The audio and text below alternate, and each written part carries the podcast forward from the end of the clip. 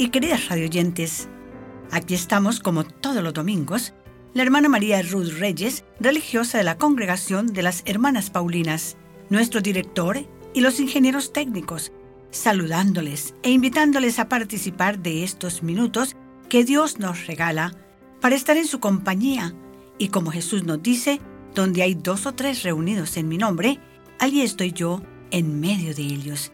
Entonces, aprovechemos de estos 30 minutos para sentir su adorable compañía a través de las sencillas reflexiones que nos brinda la Divina Liturgia Católica durante estos 30 minutos de nuestro programa Jesús en mi vida diaria.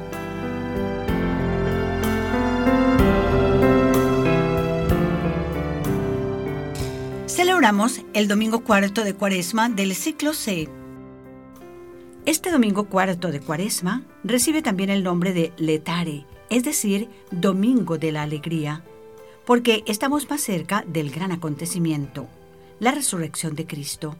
Y a este punto estamos cerca del final del camino cuaresmal, tiempo de conversión y de cambio del corazón, que culminará en la celebración pascual y renovación solemne de nuestras promesas bautismales. Esta cuaresma es nuestra subida a Jerusalén hacia aquel día en que vamos a revivir en Cristo la reconciliación de Dios con la humanidad y cuando podremos experimentar en plenitud la inmensidad sin límites del corazón amoroso de nuestro Padre Dios.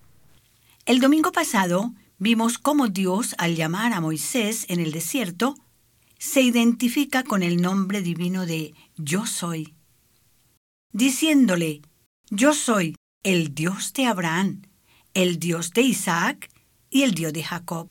Y allí le confió a Moisés la misión de llevar a Israel a la tierra que emana leche y miel. Es la tierra prometida a Abraham y a sus descendientes. Y un día llegará este pueblo con Moisés hasta el monte Horeb o monte Sinaí donde se encontrará nuevamente con Dios, para recibir sus palabras que Moisés estampará en las tablas de piedra, y de allí en el corazón del hombre. Y hoy, en la primera lectura tomada del libro de Josué, nos muestra la misión de Moisés, terminada en el monte Nebo, y al pueblo reunido frente a esta tierra que Dios le da en herencia. Pero ahora es Josué quien continuará la misión de introducir al pueblo en la tierra prometida. Y una vez llegados, después de mucho tiempo, celebraron la comida pascual, utilizando los productos naturales, y desde este día, la comida celeste, es decir, el maná, dejó de caer. Así, volverían a vivir su vida ordinaria de cada día, reconociendo en los bienes de la tierra la providencia divina, como anteriormente la habían reconocido en el maná celestial. Y en la segunda lectura de hoy, tomada de la carta de San Pablo a los Corintios, les recuerda, y hoy a nosotros, que toda persona que está en Cristo es una creación nueva, y que debemos comportarnos en coherencia con ella. Todo eso es obra de Dios que nos reconcilió con Él en Cristo, y por lo tanto, nos encomienda el mensaje de la reconciliación y el Evangelio ilumina el tema de la conversión con la inolvidable y maravillosa parábola del Hijo Pródigo, que es un resumen de la historia de la salvación y una síntesis de la realidad de nuestra vida diaria, que es un continuo irnos de la casa y volver con hambre y en busca del Padre amoroso, que nos espera siempre con la fiesta del banquete eucarístico, el abrazo y el beso de acogida, aunque sabe que muy posiblemente nos volveremos a ir. ¿Cómo les parece este gran Padre que nosotros tenemos? Queridos y queridas radioyentes, ahora les invito para que nos dispongamos con el sagrado silencio para acoger en el santuario de nuestro corazón la oración de apertura de nuestro programa.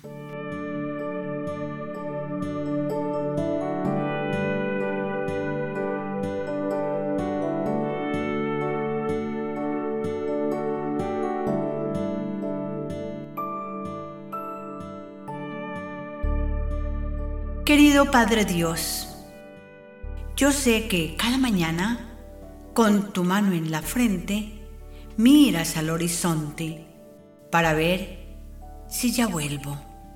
Y luego sales corriendo, cruzando montañas y fríos helados, cuando me ves desde lejos, que me he encaminado hacia ti y estoy de regreso. Cada mañana cuando me dirijo a ti en los momentos de oración, interrumpes mis palabras de arrepentimiento para decirme que ya no te acuerdas más de mis pecados. Y me haces sentir en el alma los cantos de mis hermanas y la música de fiesta que has organizado por mi regreso y vuelta a ti. Y tú, junto con la creación entera, me abrazas como al hijo pródigo, diciéndome al oído, ¿sabes? Ya no me acuerdo más de tus pecados. Y desde hoy puedes comenzar de nuevo.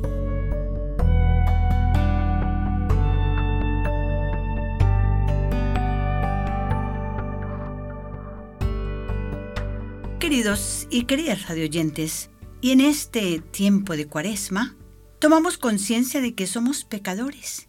Y como el Hijo pródigo, hemos emprendido también el itinerario penitencial para volver a la casa del Padre, un camino que es siempre una llamada a abrir nuestro corazón a los hermanos, perdonándolos, porque sólo así entraremos en los sentimientos de Dios que hoy nos dice, era preciso alegrarse, porque este hermano tuyo estaba muerto y ha revivido, estaba perdido y lo hemos encontrado.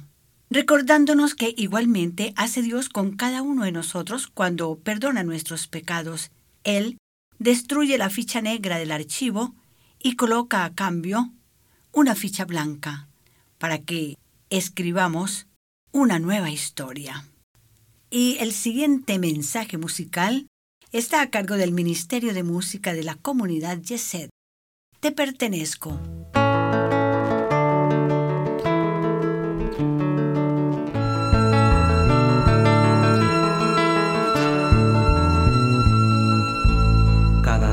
Señor, cargaré con mi cruz y a tu lado por siempre estaré. A los hombres diré que ha llegado la luz, la victoria de nuestro Rey. Tan solo quiero estar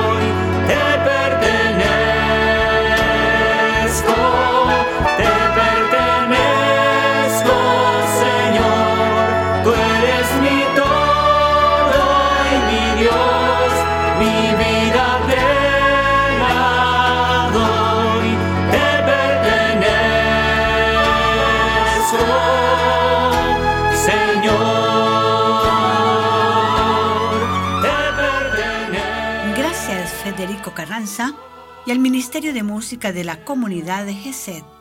Reciban todos nuestro cariñoso saludo y gratitud en Monterrey, México.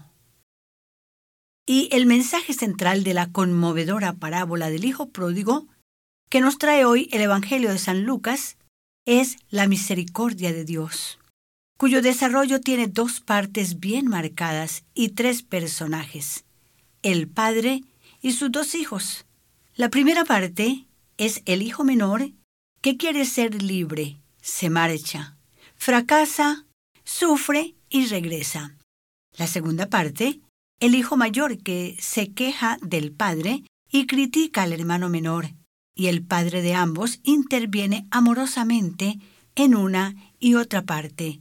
Queridos y queridas radioyentes, les invito para que escuchemos esta página sublime de la literatura bíblica que nos muestra una auténtica fotografía del corazón del Padre capítulo 15 del Evangelio de San Lucas, versículos del 11 al 32. Es un poquito larga, pero sigámosla con atención, porque Jesús sabe a quién le está hablando en este momento. Y la parábola comienza así. Un hombre tenía dos hijos. El menor dijo a su padre, Padre, dame la parte de la propiedad que me corresponde, y el padre la repartió entre ellos. Pocos días después, el hijo menor reunió todo lo que tenía. Partió a un lugar lejano y allí malgastó su dinero en una vida desordenada. Cuando lo gastó todo, sobrevino en esa región una escasez grande y comenzó a pasar necesidad. Entonces fue a buscar trabajo y se puso al servicio de un habitante de ese lugar que lo envió a sus campos a cuidar cerdos.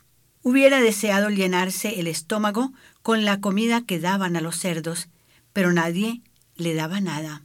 Fue entonces cuando recapacitó y dijo, ¿Cuántos trabajadores de mi padre tienen pan de sobra y yo aquí me muero de hambre? ¿Por qué no me levanto? Volveré a mi padre y le diré, Padre, pequé contra Dios y contra ti ya no merezco llamarme hijo tuyo. Trátame como a uno de tus siervos. Partió pues de vuelta donde su padre.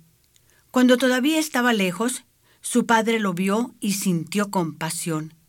Corrió a echarse a su cuello y lo abrazó. Entonces el hijo le habló.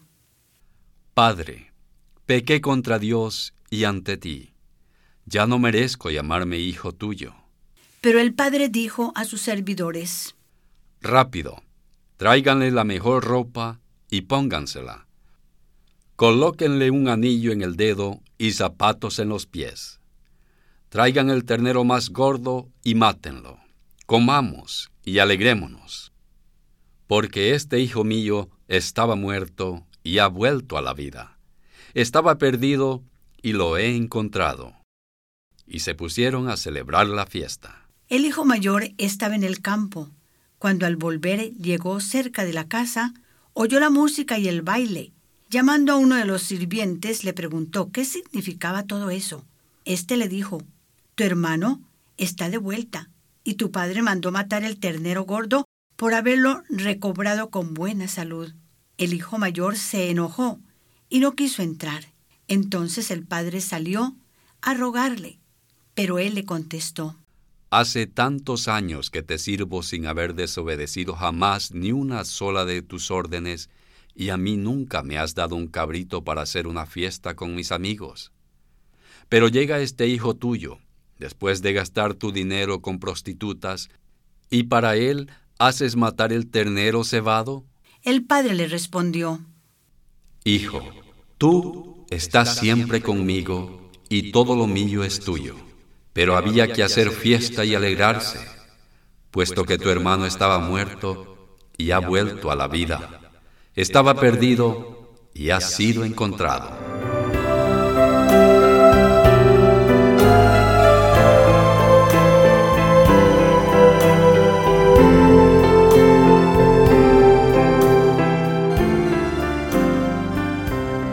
Esta parábola del Hijo Pródigo que podríamos llamarla la parábola del Padre Bueno, podemos decir es la más emotiva y sublime de todas las parábolas de Jesús en todo el Evangelio.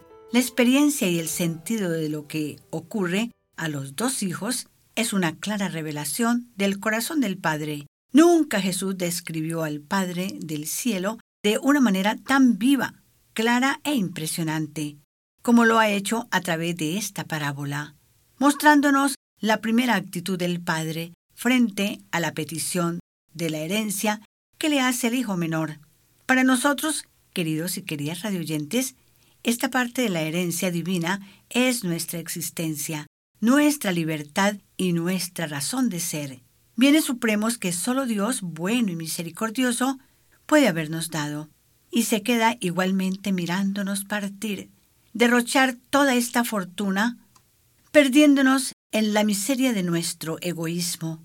Pero allí también nos acompaña la misericordia del Padre, haciéndonos recapacitar, Claro que estar en esta miseria no es nada interesante para nadie.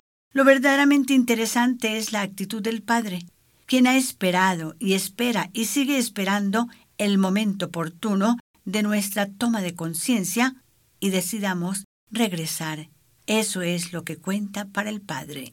Y no nuestra ingratitud del comienzo. Lo más bello hoy es saber que este Padre bueno del Hijo pródigo es el mismo que nos está mirando ahí en la situación concreta donde nos encontramos en este momento. Y no solamente nos mira, está en espera de nuestro regreso para comenzar la fiesta, porque de lo contrario no hay razón para celebrar.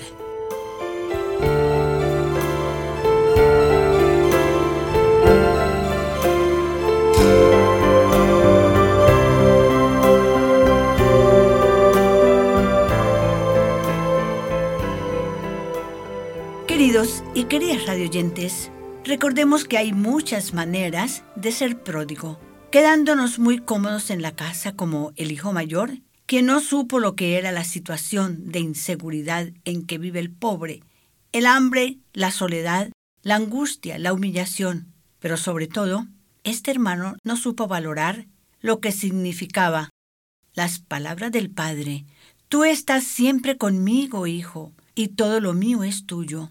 A lo mejor creería que todo eso era una obligación del Padre, pero no nos descuidamos nosotros tampoco, porque a nosotros nos puede suceder que vivamos así, o muy cómodos como el hijo mayor, o muy despilfarradores e ingratos como el hijo menor.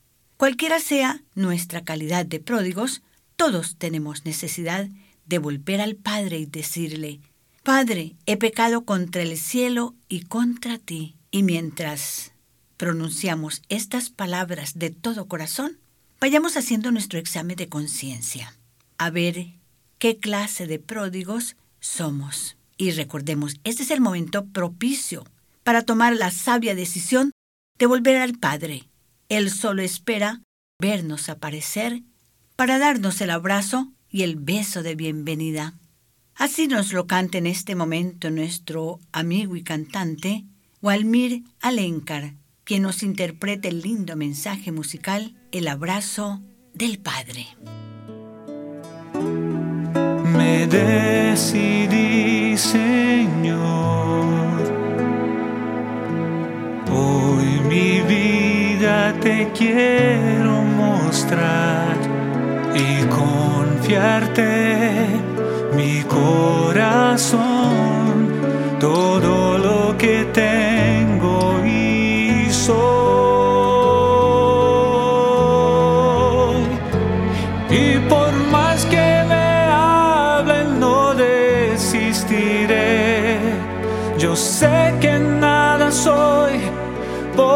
eso estoy aquí, porque sé que el amor que tú sientes por mí es mucho más que el mío.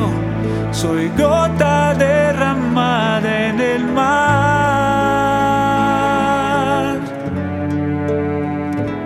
Cuánto tiempo también el Señor me esperó. En las tardes encontró nostalgia en mi lugar, pero al verme en la calle de lejos volver, saltando se alegró, corriendo a mi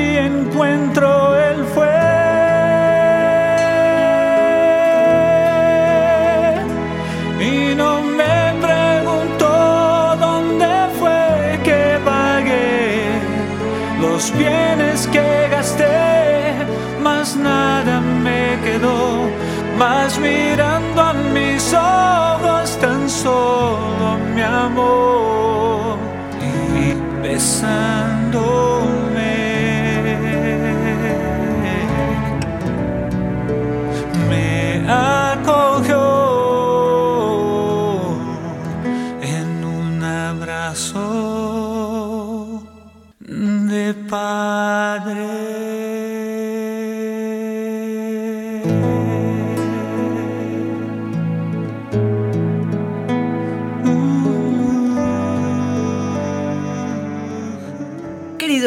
Y queridas radioyentes, la grande alegría del padre por el retorno del hijo fue empañada por la actitud del hijo mayor, como sucede en tantos hogares hoy día, ¿no?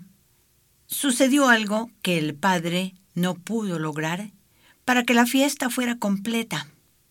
Presentarle al hijo menor la acogida del hijo mayor, como él lo deseaba. Porque eso de hacer que el corazón del hijo mayor fuera tan grande y generoso como el suyo, ya no estaba en las manos del padre. Desafortunadamente en el corazón del hombre, nadie, absolutamente nadie, puede entrar, sino aquel a quien cada uno libremente quiera permitírselo. Un mensaje muy importante para cada uno de nosotros en esta cuaresma, y es no endurezcamos nuestro corazón, de tal manera que ni el Padre amoroso y bueno pueda conmovernos. Pidámosle hoy a este Padre bueno, amoroso y misericordioso, que haga nuestro corazón semejante al suyo.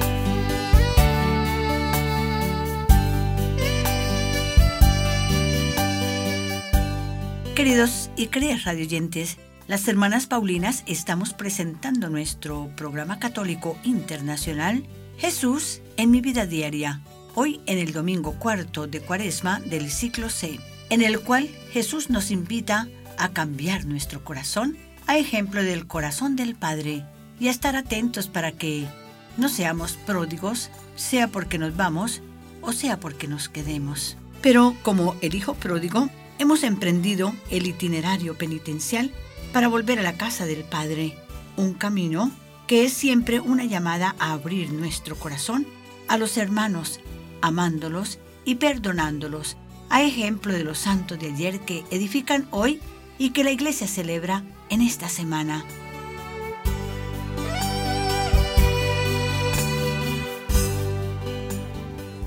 El 28 de marzo la iglesia celebra a San Gontrán, el 29 celebra al Beato Amadeo.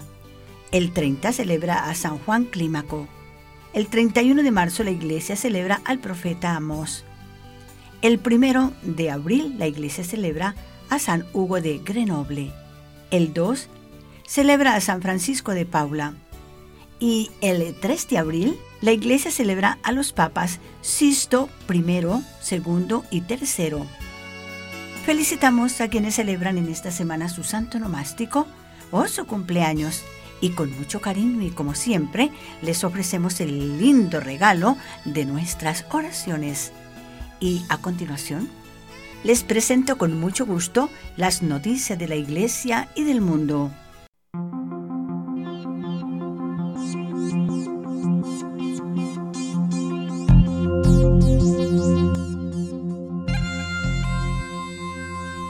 No estudié medicina para ser verdugo.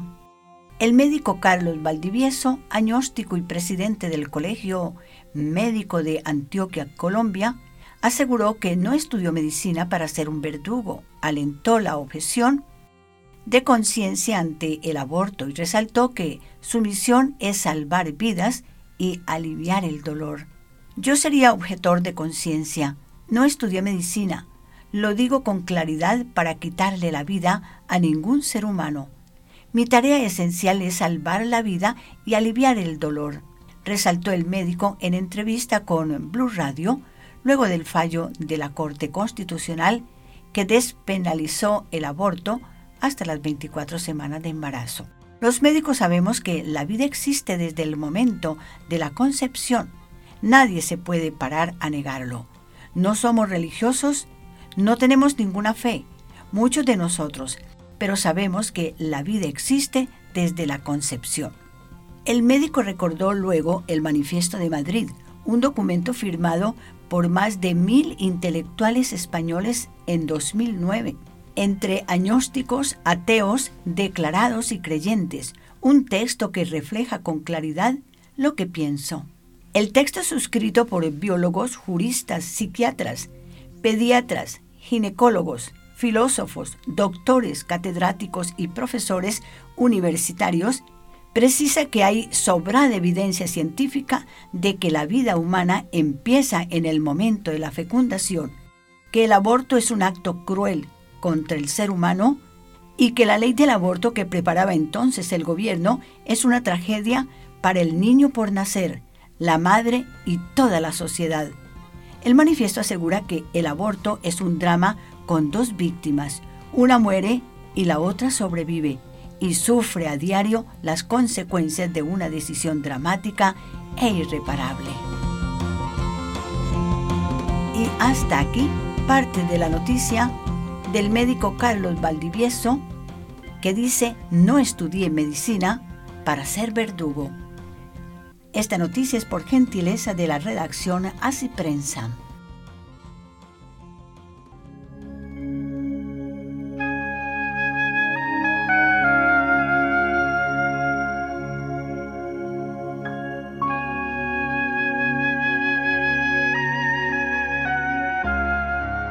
Padre Carlos ha llegado su turno y con mucha alegría, nuestros queridos y queridas radioyentes, le decimos bienvenido, Padre Carlos, a nuestro programa de hoy. Muchas gracias, hermana Ruth. Mis hermanos y hermanas, espero que estén viviendo una feliz cuaresma. Esta semana nos encontramos cerca de la mitad de nuestro peregrinaje cuaresmal. Este domingo se denomina Domingo de Leitare, es decir, Domingo de Alegría. Nuestro camino de conversión lleva sus momentos difíciles. Pero si lo hemos vivido bien, cada paso difícil nos acerca más y más a la vida y la libertad que Dios nos ha preparado. Esta vida que Dios nos propone se distingue de lo que el mundo nos ofrece, porque lo que el mundo nos ofrece entretiene, distrae y por un tiempo nos llena. Pero luego todo eso pasa y los vacíos se vuelven a sentir. En cambio, lo que Dios nos ofrece nos trae sensaciones duraderas, alegría, paz y una satisfacción profunda. La cuaresma nos invita a abrir espacio en nuestra vida y corazón y nos invita a llenar esos espacios con nuestra relación con Dios. Las disciplinas de la cuaresma nos desprenden de lo que desvanece y nos invitan a aferrarnos más a Dios. Después del ayuno y de cultivar la generosidad, la cuaresma nos invita a cultivar la oración. La oración, como Jesús nos dice, no es para dar espectáculo y para que otros nos vean la oración es para pasar tiempo en conversación con el que realmente puede satisfacer los deseos de nuestros corazones. En el silencio y espacio que abrimos en nuestra vida durante la cuaresma, conviene introducir tiempo donde nos acerquemos en oración a nuestro Padre Celestial. Descansando en su presencia, podemos darle la oportunidad para que nos renueve y fortalezca. También podemos agradecerle por tantas cosas que ha hecho por nosotros. La oración, como todo lo que hacemos con Dios, comienza en la privacidad del corazón, pero también nos impulsa a compartir los frutos de nuestra oración en palabras y acciones con los demás. Aquí nace nuestra alegría, reconociendo todo lo que Dios ha hecho por nosotros y cómo nos guía para que seamos instrumentos eficaces de su presencia en el mundo. Hasta la próxima semana, que Dios los bendiga, en el nombre del Padre, del Hijo, del Espíritu Santo. Amén. Muchas gracias, Padre Carlos, y con su linda reflexión sobre la importancia de la oración en la cuaresma y su bendición, llegamos al final de nuestro espacio católico internacional, Jesús en mi vida diaria, programa preparado con mucho cariño por las hermanas Paulinas, nuestro director, los ingenieros técnicos, el Padre Carlos y nuestro colaborador, señor Nelson Merino, les deseamos que continúen viviendo una santa cuaresma y que el Dios de la verdadera alegría nos bendiga.